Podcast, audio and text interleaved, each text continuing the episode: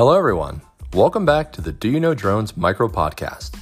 I'm Jason Sansusi, and this is your source for quick bites for drone nerds.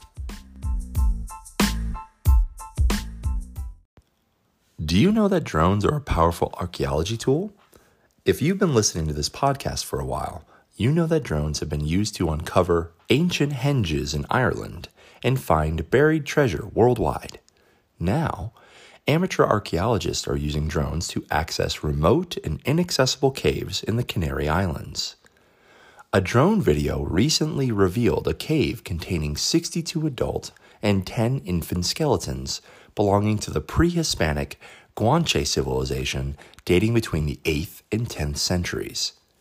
Drones are providing complementary methods to traditional archaeology with LIDAR, very high resolution imagery, and even machine learning. They've been used to scout and discover archaeological sites and features. Stay tuned here to learn more ways that drones are working themselves into every industry.